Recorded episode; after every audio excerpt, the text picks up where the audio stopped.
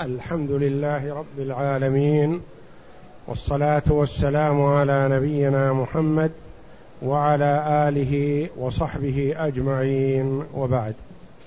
بسم الله, بسم الله الرحمن الرحيم. يقول المؤلف رحمه الله تعالى باب التصحيح. باب التصحيح. يعني تصحيح. المسائل. وتقدم لنا التأصيل. وهذا التصحيح. فما هو التأصيل وما هو التصحيح؟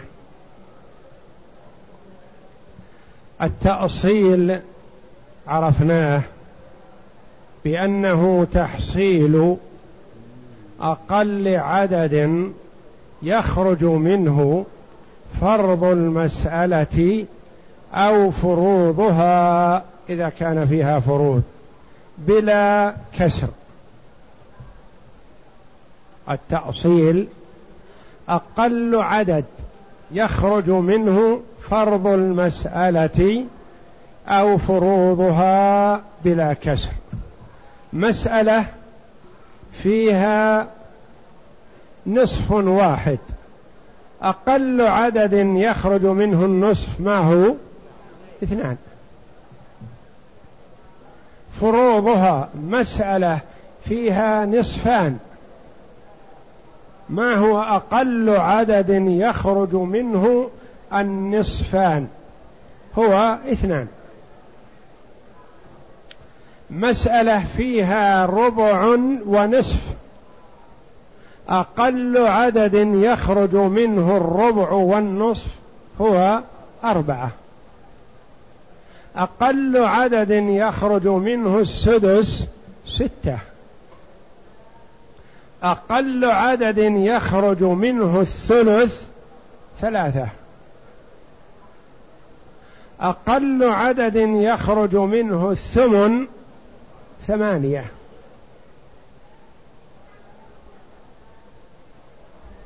فالتأصيل أقل عدد يخرج منه فرض المسألة إذا كان فيها فرض واحد أو فروضها إذا كان فيها عدد من الفروض فيها سدس وثلث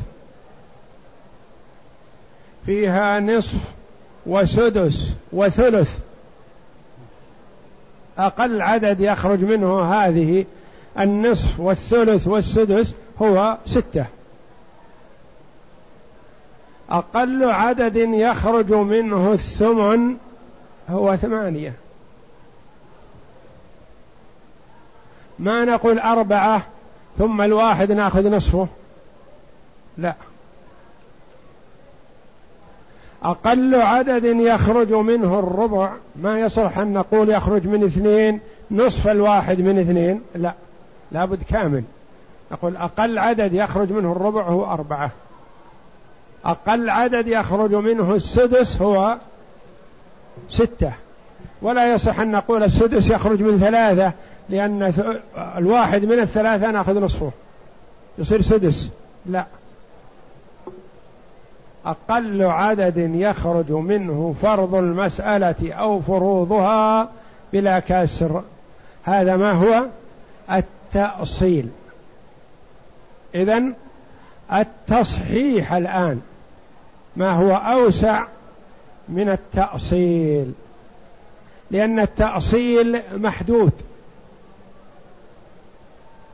الأصول اثنان. ثلاثة أربعة ستة ثمانية اثنى عشر. أربعة وعشرون أربعة وعشرون ثمانية عشر ستة وثلاثون. تسعة بس. هذه الأصول لا تزيد بل محتمل تنقص لأن فيه خلاف في أصلين هل هما أصلان أو مصحان.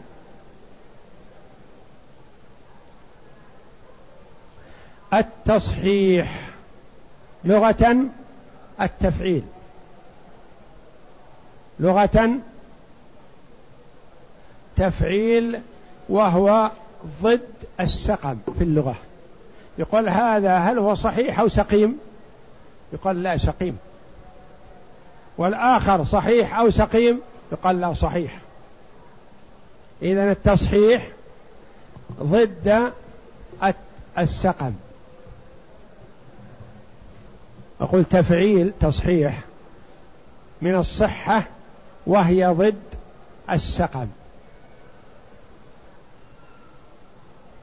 ما المقارنة بين الاسم الشرعي والاسم اللغوي اللي هو السقم. التصحيح في باب الفرائض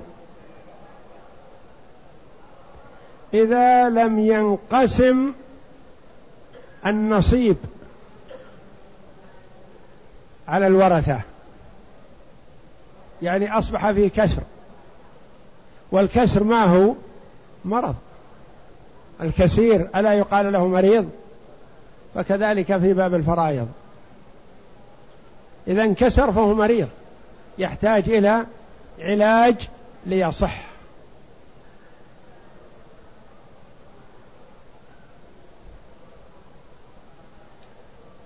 من الصحة وهي ضد السقم.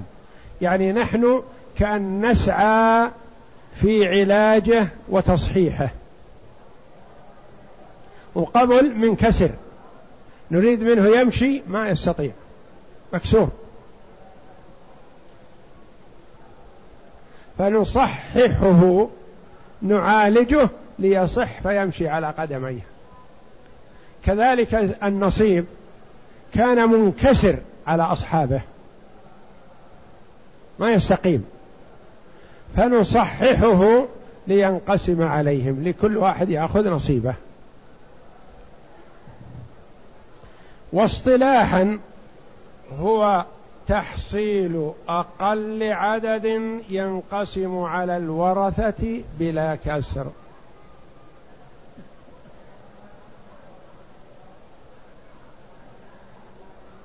أقل عدد ينقسم على الورثة. بلا كسر.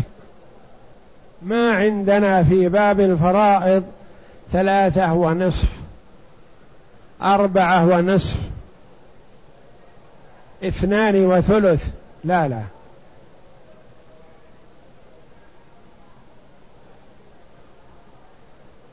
اثنان ونصف. لا ما عندنا هذا. اثنان ونصف نضربها حتى تكون عدد كامل. أشبه ما يكون في باب الحساب العام بتوحيد المقامات. يعني نضاعف العدد حتى يكون كامل بلا كسر.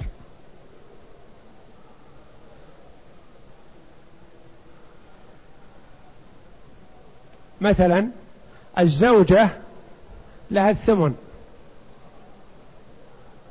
إذا صححت المسألة إلى 16 كم يكون لها اثنان من ثمانية؟ اثنان من ستة عشر. أو ثلاثة من أربعة وعشرين. مثلا الجدات لهن واحد من ستة. لهن سدس.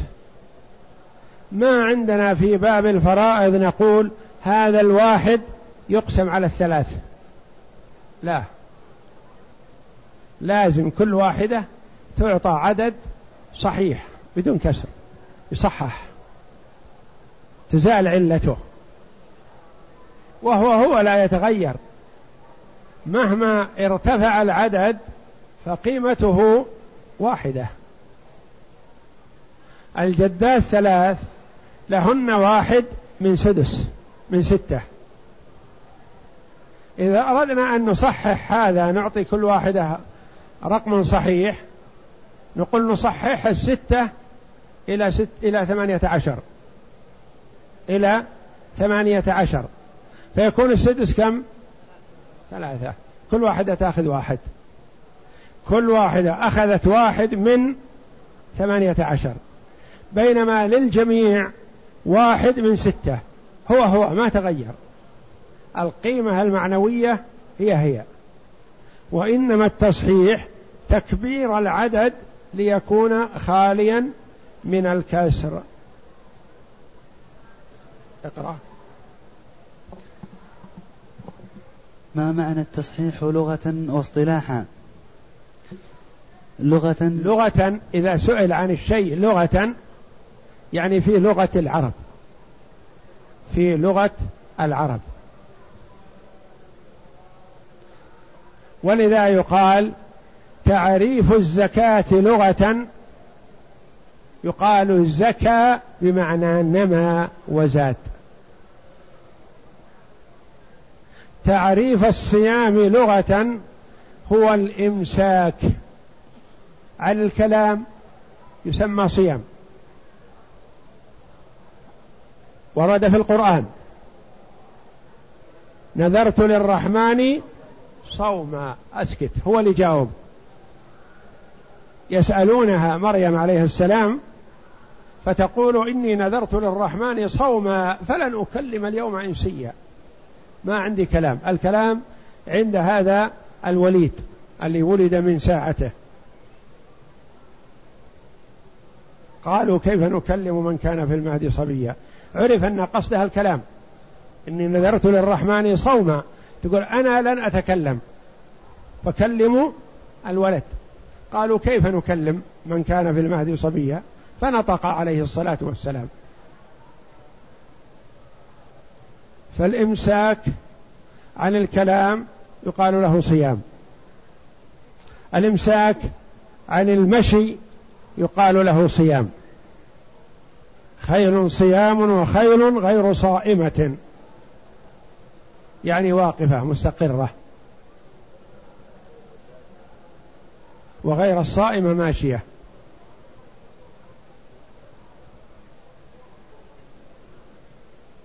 فالإمساك عن شيء ما يقال له لغة صيام.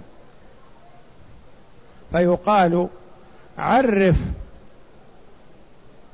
التصحيح في اللغة فيقال في التصحيح هو المراد به الصحة والصحة ضد, ضد السقم ضد المرض. يقال هذا صحيح وهذا مريض هذا هو الأصل. وإذا أردنا التصحيح كأننا نريد العلاج نعالج هذا حتى يمشي مع الآخر. واصطلاحا نعم. لغة تفعيل تفعيل من الصحة وهو ضد السقم. تفعيل يعني تصحيح يعني تصريف. كلمة تصحيح وزن تفعيل في اللغة. نعم. واصطلاح واصطلاحا. وهو ضد السقم ضد المرض. نعم. واصطلاحا. هو تحصيل أقل أقل عدد ينقسم على الورثة بلا كسر. أقل عدد ينقسم على الورثة بلا كسر. مثل ما مثلنا في الجدات. قلنا هلك هالك عن ثلاث جدات وعم فقط. نقول المسألة من ستة. للجدات السدس واحد وللعم الباقي خمسة. نقول صحح المسألة. تقول أنا صححتها. نقول لا. الآن أنت أصلتها. أصلتها. طلعت لنا الأصل. أصل ستة هي أصل السدس. أما التصحيح ما جاء الآن. تقول كيف التصحيح؟ نقول الجدات ثلاث أعطيتهن واحد. لا نريد منك ذا هذا في باب الفرائض. نريد أن تعطي كل واحدة نصيبها بلا كسر. لا تعطي الثلاث واحد تقول اقتصمنا كل واحد تأخذ ثلث نقول لا. ما عندنا في باب الفرائض كل واحدة تأخذ كسر من العدد الصحيح لا. كل واحدة أعطى عدد صحيح. تقول كيف هذا؟ نقول بسيط. ضاعف العدد يا أخي. وهذا هو التصحيح. تقول طيب أجعل بدل من ستة أجعله من تسعة؟ يقول ما يخرج نصيب الجدات كامل. تقول أجعله لكم من اثني عشر؟ نقول يخرج نصيب الجدات اثنان وهن ثلاث. ما ينت ما يتم. كيف أعمل به؟ نقول ضاعفه بحيث يخرج نصيب الجدات على عدد رؤوسهم. اضربه يا أخي بثلاثة. اضرب الستة بعدد رؤوس العجائز ثلاثة في ستة بثمانية عشر. للجدات السدس واحد. مضروب في ماذا؟ في الثلاثة اللي ضربت بها. واحد في ثلاثة بثلاثة لكل واحدة واحد. الباقي كم؟ بعد الثلاثة باقي خمسة عشر. أعطها العم. يقول العم تثقلني. أعطيتوني خمسة عشر. نقول هي هي ما زادت ولا نقصت. خمسة عشر من ثمانية عشر. أو خمسة من ستة. هي هي. هذا نصيبك. لا زيادة ولا نقص. بس إننا ضاعفناه لأجل الجدات يأخذن نصيبهن كامل. إذا نطبق هذا التعريف على هذه المسألة. هو تحصيل أقل عدد ينقسم على الورثة بلا كسر. هذا هو التصحيح. ستة الأصل. أقل عدد ينقسم على الثلاث الجدات هو ثمانية عشر. هذا أقل عدد. لو قلت مثلا أريد أن أحيلها إلى أربعة وعشرين نقول ما أحسنت. لأنك ما أتيت بأقل عدد أتيت بعدد أكبر. ثم بعد ذلك أخطأت. أصبح نصيب بهن كم؟ سدس. سدس من أربعة وعشرين كم؟ أربعة. ورؤوسهن ثلاثة. ما ينقسم.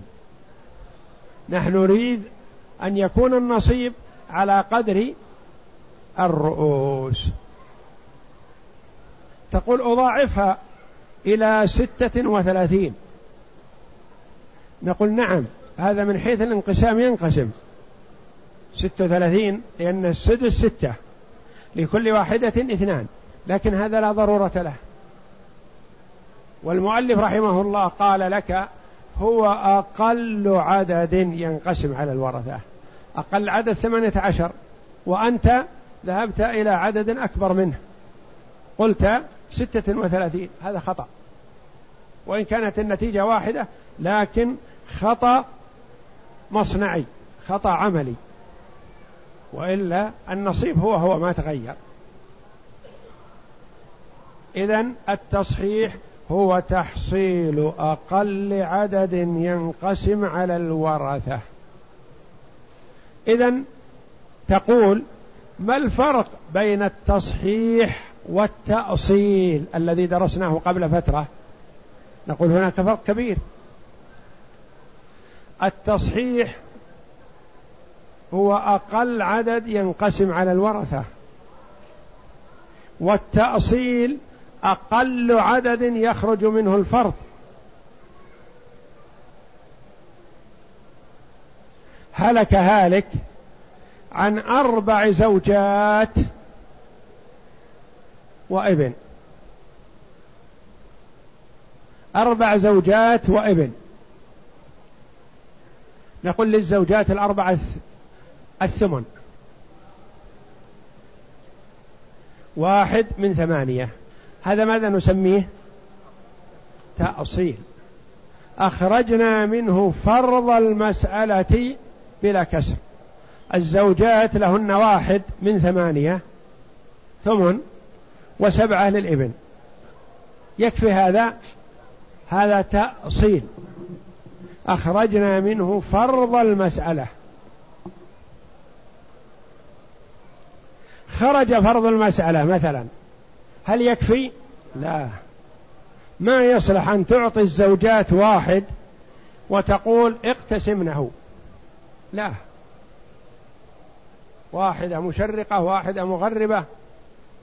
كل واحدة أعطى نصيبها كامل وتذهب لأهلها. نقول طيب الثمانية اللي ما خرج منها سهام الورثة بلا كسر نضربها في اثنين. كم تصح؟ من ستة عشر. كم يكون نصيب الزوجات؟ اثنان. اثنان من ستة عشر ما تعمل شيء. ما ما يكون نصيبهن كامل. لأنهن أربع. نضرب الثمانية هذه في ثلاثة. تصح من كم؟ من أربعة وعشرين. نصيب الزوجات الثمن. والثمن من أربعة وعشرين كم؟ ثلاثة. ما ينقسم عليهن. ما تقول كل واحدة تأخذ واحد إلا ربع. لا. كيف أتوصل؟ قد يقول لي قائل كيف أعرف أصحح المسألة؟ وهذا هو الهدف. عرفت كيف أوصلها أنظر الفروض التي فيها وأقول من كذا. لكن كيف أعرف أصحح المسألة؟ أقول انظر إن كان في فرض واحد فالمسألة بسيطة. اضرب أصحاب الفرض هذا في أصل المسألة هذا هو التصحيح. هلك هالك عن ابن وأربع زوجات. قلنا من ثمانية. للزوجات واحد وللابن سبعة.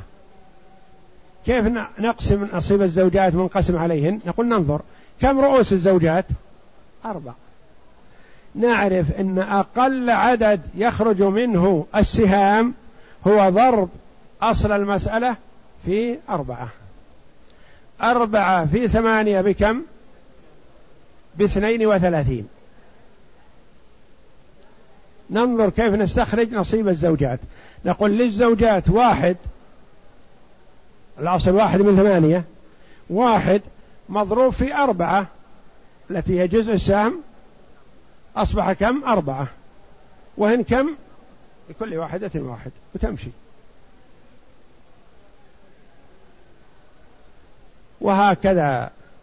هلك هالك.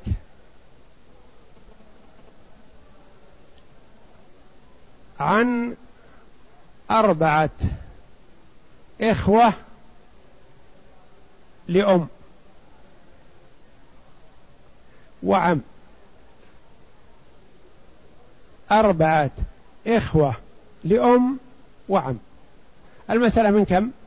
انظر أقل عدد يخرج منه فروض المسألة. سم عندك من فرض؟ واحد وهو الثلث. أقل عدد يخرج منه الثلث ثلاثة لا تطول. أعطينا الإخوة لأم أربعة الثلث واحد. وأعطينا العم الباقي اثنان. هل يصح أن نقول للإخوة لأم أربعة لكم واحد خذوا واقتسموه لا في باب الفرائض لا. نحن نصحح هذا الواحد بحيث إنه يكون عدد كبير ينقسم عليهم ولا نزيد بحيث ينقسم على عدد الرؤوس. كيف نطلع التصحيح؟ التصحيح كيف نطلعه؟ ننظر. نقول نصيب الإخوة لأم واحد وهم أربعة لا ينقسم عليهم. نضرب الأربعة التي رؤوسهم في أصل المسألة ثلاثة. أربعة في ثلاثة بكم؟ باثني عشر. كيف نعطيهم؟ ما نقول كان لهم الثلث ننظر ثلث اثني عشر كم ونعطيهم إياه؟ لا. عندنا طريقة أسهل وأوضح. نقول كان لهم واحد من ثلاثة والثلاثة ضربت في كم؟ في أربعة. فنقول لهم واحد من ثلاثة نضرب الواحد هذا في أربعة. بعدد الرؤوس. واحد في أربعة بأربعة لكل واحد منهم واحد. كم يبقى من الاثني عشر؟ الباقي للعم. ثمانية يأخذها. يقول جزاكم الله خير. كان حقي أول اثنين. والآن أعطيتون ثمانية. منين جبتوا هذه الزيادة؟ نقول على حسابك. ما جئنا بشيء من عندنا. كان لك اثنان من ثلاثة. والآن لك ثمانية من اثني عشر. هي هي. الثلثان. ما زاد وما نقص.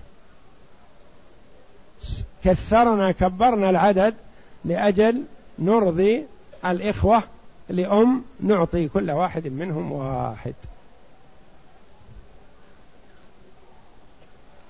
هو تحصيل أقل عدد ينقسم على الورثة بلا كسر. نعم اقرأ. ويتوقف التصحيح على أمرين. الأول معرفة أصل المسألة. والثاني معرفة معرفة جزء, جزء السهم. يعني كيف تستخلص؟ كيف تخرج؟ كيف تظهر التصحيح؟ هل هو إخراص واعتباطا؟ لا مبني على الأصول. استخراج التصحيح مبني على قواعد. مبني على أصلين لا بد منهما.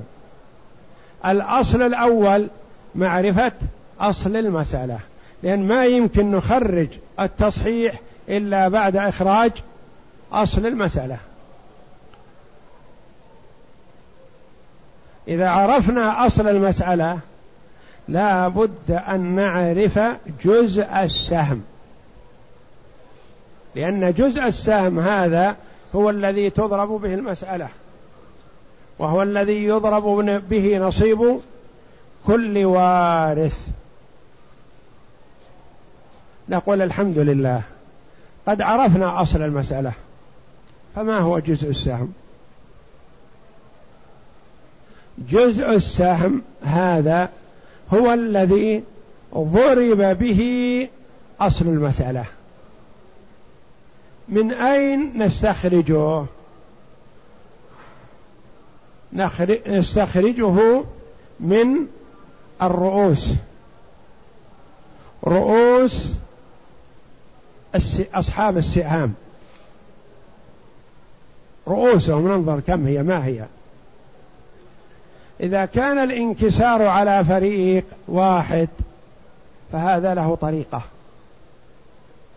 وإذا كان الانكسار على فريقين أو ثلاثة أو أربعة فلها طريقة خاصة.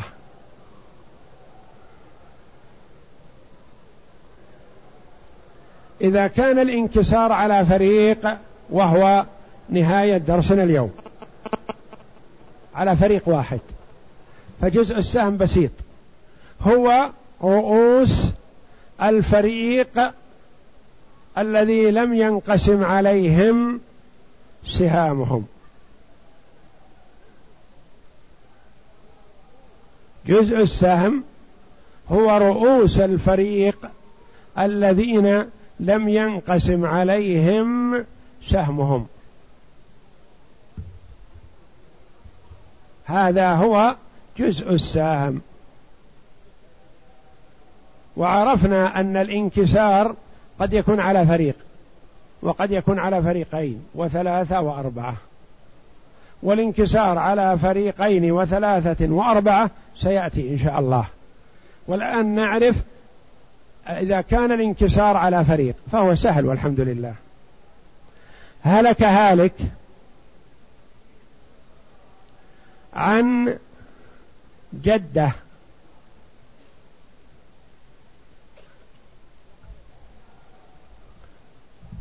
وأربعة أعمام. جدة وأربعة أعمام. لو لم تكن معنا الجدة لاسترحنا قلنا أصل المسألة من عدد الرؤوس. أربعة. انتهينا لكن الجدة لا ما ترضى. ولا ولا يرضون أن يعطوها الربع أو يعطوها كواحد منهم. لا لأن لها السدسي. فنقول إذن أصل المسألة الخطوة الأولى أصل المسألة من ستة. الجدة سدس واحد. بقي معنا كم؟ خمسة. لمن؟ للأعمام. الأعمام كم رؤوسهم؟ أربعة. كيف نصحح المسألة هذه؟ نقول يا أخي المسألة واضحة بسيطة الحمد لله. اضرب أصل المسألة اللي هو ستة في عدد رؤوس الأعمام. ماذا نسمي عدد رؤوس الأعمام؟ جزء السهم. أربعة في ستة بأربعة وعشرين. للجدة كم؟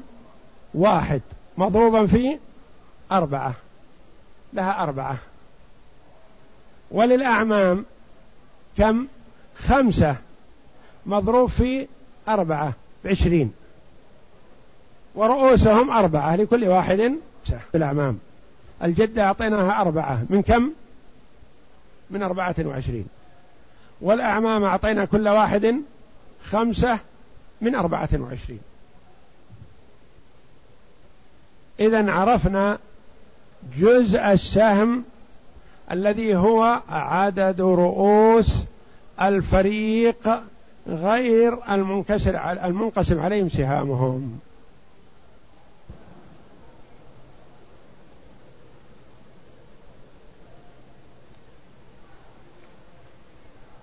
نحن لا نزال في الانكسار على فريق واحد. هلك هالك عن جدة.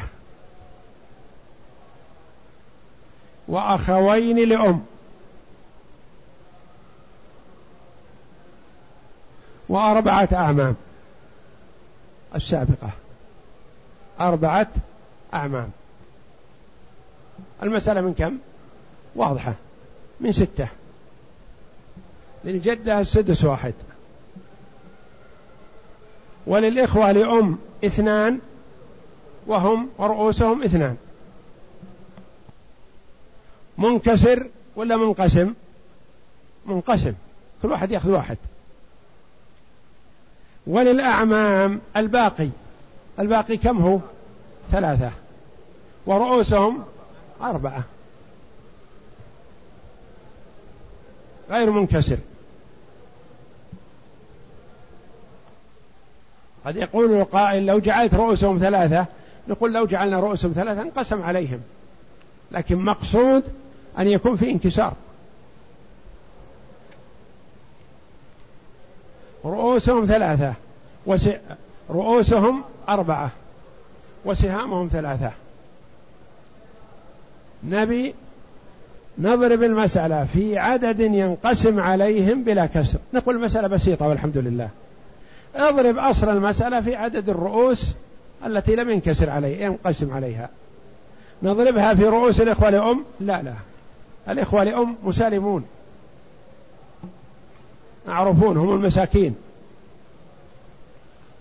يحجبون ولا يحجبون. إذن الأعمام رؤوسهم أربعة وسهامهم ثلاثة غير منقسم. نضرب الأربعة في ستة بأربعة وعشرين. نقسم. نقول للجدة واحد في أربعة بأربعة. وللإخوة لأم اثنان في أربعة بثمانية لكل واحد أربعة. بقي الأعمام لهم ثلاثة. مضروب في أربعة باثني عشر ورؤوسهم أربعة لكل واحد ثلاثة. هذا هو التصحيح على فريق واحد. اقرأ. ما هي طريقة التصحيح؟ المسألة إما أن تصح من أصلها أو لا فإن صحت من أصلها أو عولها إن كانت عائلة فلا تحتاج إلى عمل. إن صحت من أصلها أو عولها فلا تحتاج إلى عمل. مثلا هلك هالك عن أم وعمين. أم وعمين. المسألة من ثلاثة. للأم الثلث واحد وللعمين الباقي اثنان لكل واحد واحد. هذه صحت من أصلها والحمد لله. ما احتجنا إلى عمل. أو عولها إن عالت. مثلا هلك هالك عن زوج وأختين شقيقتين أو لأب سيان. المسألة من من ستة. لأن فيها نصف وفيها ثلثان. مخرجها من ستة. المسألة من ستة. للزوج النصف ثلاثة. وللأختين الشقيقتين أو لأب الثلثان أربعة لكل واحدة اثنان. صحت من عولها. عالت إلى سبعة. هذه السبعة نعطي الزوج ثلاثة ونعطي الأخت الشقيقة اثنين ونعطي الأخت الشقيقة الثانية اثنان وخلاص وانتهت. صحت من عولها. نعم. مثاله زوج وجدة وعم فالمسألة من ستة للزوج النصف ثلاثة وللجدة السدس واحد والباقي للعم. هذه ما احتاجت إلى تصحيح.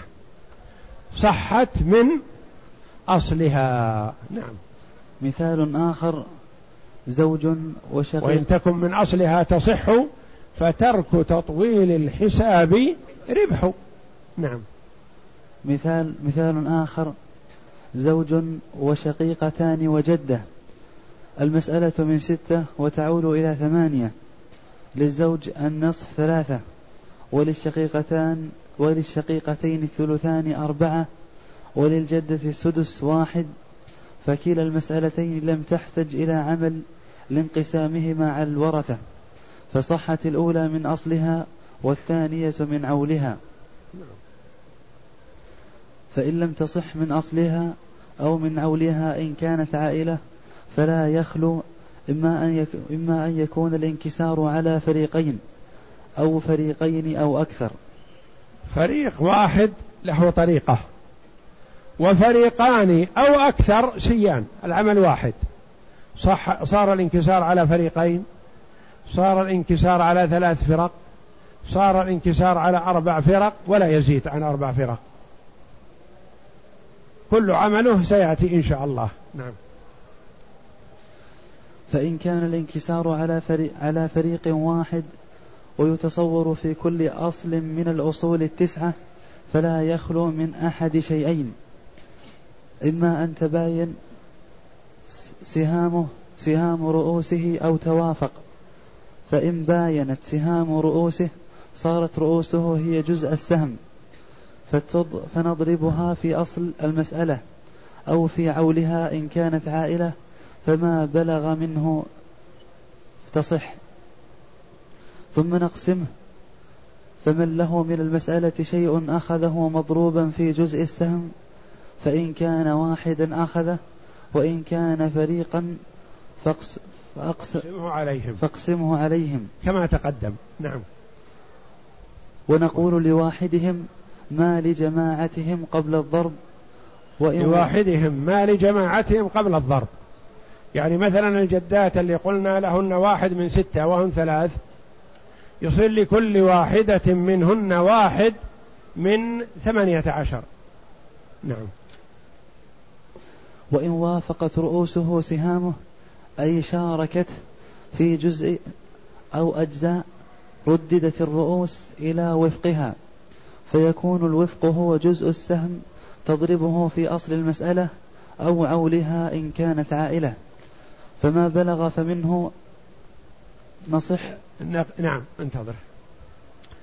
إذا كان السهام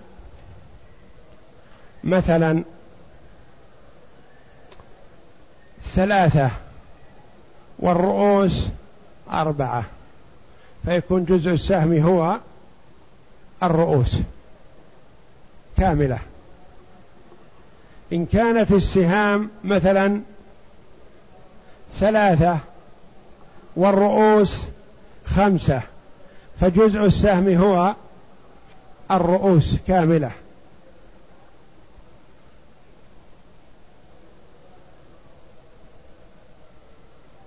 فيتأتى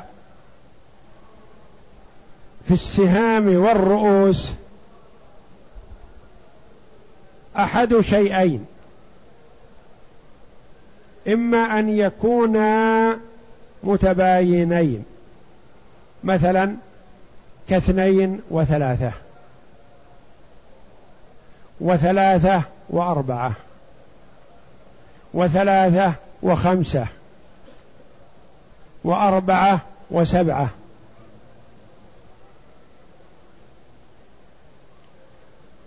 وخمسة وستة وخمسة وسبعة.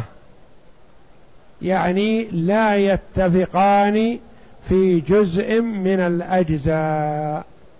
فحينئذ تكون الرؤوس هي جزء السهم يضرب بها أصل المسألة ومنه تصح. كالأمثلة التي ضربناها مثلا. هلك هالك عن ثلاثة إخوة لأم وعم. ثلاثة إخوة لأم وعم. المسألة من كم؟ من ثلاثة. للإخوة لأم واحد. والعم له الباقي. الواحد غير منقسم على الثلاثة. يعني السهم واحد والرؤوس ثلاثة. غير منقسم. نضرب الرؤوس الثلاثة في أصل المسألة ثلاثة. تصح من تسعة. نعطي. نقول نضرب ما كان لهم جميع في جزء السهم الذي هو الثلاثة ثم يقسم بين الرؤوس فنقول للإخوة لأم واحد من ثلا واحد في ثلاثة بكم؟ بثلاثة ورؤوسهم كم؟ ثلاثة كل واحد واحد وللعم الباقي اثنان في ثلاثة بكم؟ بستة يعني له ستة من تسعة هي هي اثنان من ثلاثة سوا سوا. ومسألة التوافق يعني إذا توافقت الرؤوس والسهام هذه ستأتي إن شاء الله في الدرس القادم لكن لا لا مانع أن نأخذ عنها تأسيس. فنقول الموافقة مثلا كأن تتفق الرؤوس والسهام في جزء من الأجزاء. تكون الرؤوس مثلا ستة والسهام أربعة. هل بين الستة والأربعة توافق أم تباين في توافق؟ الستة لها نصف وهو ثلاثة والأربعة لها نصف وهو اثنان بينهم توافق في النصف.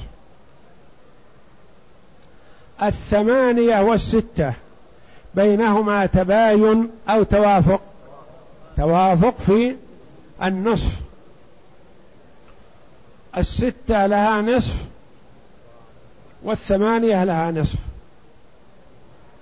الثلاثة والتسعة متباينة أم متوافقة؟ متوافقة. الثلاثة لها ثلث والستة لها ثلث.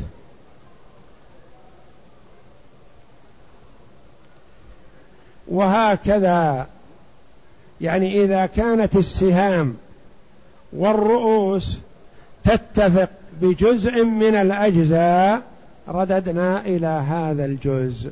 واستخرجنا جزء السهم من بينهما كما سيأتي إن شاء الله.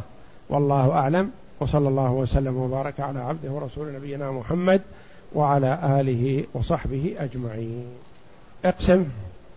هلك هالك عن أم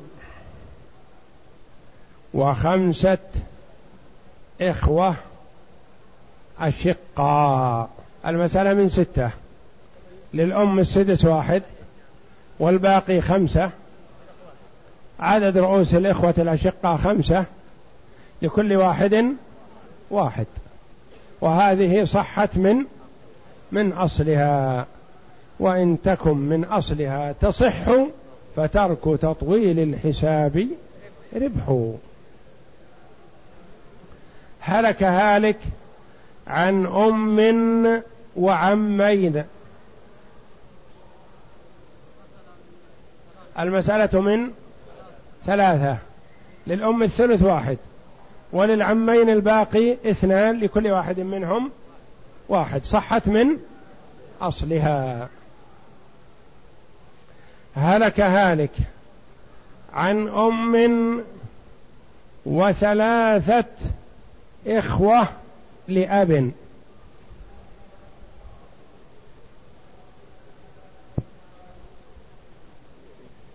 المسألة من ستة. للأم السدس واحد. وللإخوة لأب الباقي خمسة. ورؤوسهم ثلاثة. الخمسة والثلاثة مباينة.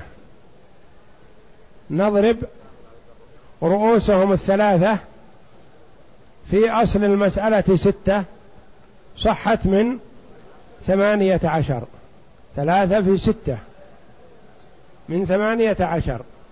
نعطي الأم لها واحد في ثلاثة بثلاثة من ثمانية عشر. وللإخوة خمسة في ثلاثة بخمسة عشر ورؤوسهم خمسة لكل واحد منهم ثلاثة.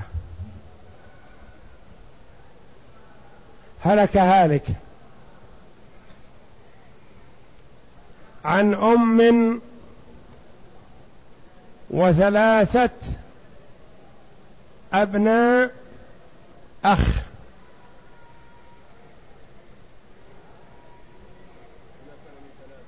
المسألة من ثلاثة. للأم الثلث واحد.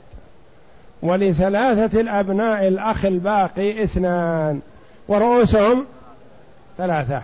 أولا نعرف أنهم ما حجبوا الأم من الثلث إلى السدس لأنهم بني أخوة. وبني الإخوة لا يحجبون الأم وإنما الذي يحجب الأم هو الإخوة. نعم المسألة من ثلاثة للأم الثلث واحد وبقي اثنان. ورؤوسهم كم؟ ثلاثة. وسهامهم اثنان. بينهما مباينة. نضرب أصل المسألة ثلاثة. في ثلاثة عدد الإخوة عدد الرؤوس يخرج تسعة. نعطي الأم لها واحد في ثلاثة بثلاثة. ول أو بني الإخوة اثنان في ثلاثة بستة. ورؤوسهم ثلاثة لكل واحد اثنان. اقسم. هلك هالك عن أم وأربعة إخوة لأم وعاصب. لا ندري من هو. المسألة من من ستة. للأم السدس واحد. وللإخوة لأم الثلث اثنان والباقي للعاصب. لا يهمنا. كم رؤوس الإخوة لأم؟ أربعة. وكم سهامهم؟ اثنان. غير منقسم عليهم. وهل هو مباين؟ لا. لأن الاثنين لها نصف.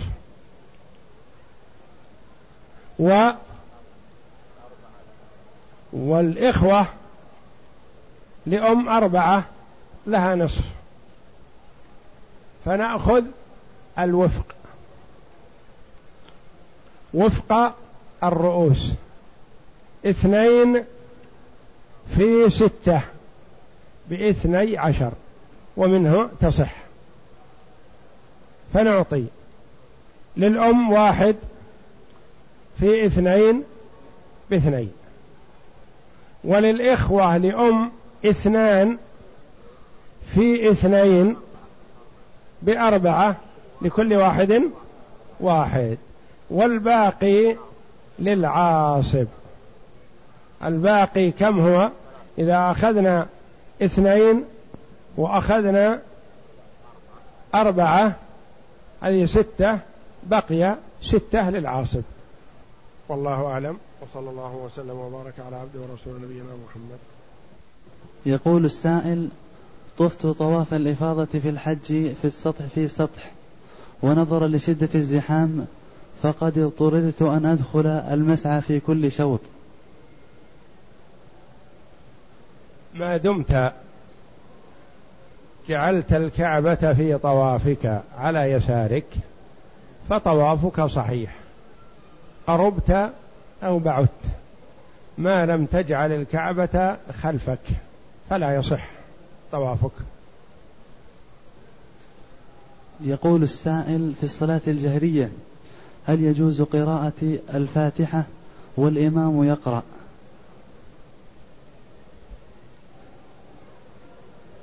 للعلماء رحمهم الله في قراءة الفاتحة خلف الإمام ثلاثة أقوال. قول بوجوب قراءة الفاتحة على المأموم سواء كانت الصلاة سرية أو جهرية. هذا الخلاف في المأموم فقط. وأما الإمام والمنفرد فتجب عليهما قراءة الفاتحة. لكن المأموم خلف الإمام. للعلماء في المسألة ثلاثة أقوال. قول بوجوب قراءة المأموم خلف الإمام سواء كانت الصلاة سرية أو جهرية. القول الثاني بعدم الوجوب مطلقا سواء كانت الصلاة سرية أو جهرية. القول الثالث التفصيل. إذا كانت الصلاة سرية قالوا تجب قراءة الفاتحة. وإذا كانت الصلاة جهرية قالوا يكفي أن يستمع ويؤمن على قراءة الإمام. والأولى للإنسان خروجا من الخلاف أن يحرص على قراءة الفاتحة سواء كانت الصلاة سرية أو جهرية وليقرأ في سكتات الإمام.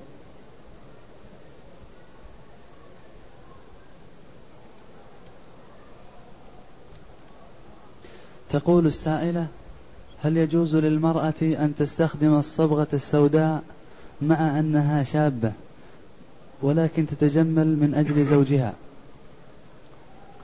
لا يجوز الصبغ بالسواد. لقوله صلى الله عليه وسلم لما جيء له بأبي قحافة والد أبي بكر الصديق رضي الله عنه ورأسه ولحيته كالثغامة بياضا قال غيروا هذا وجنبوه السواد.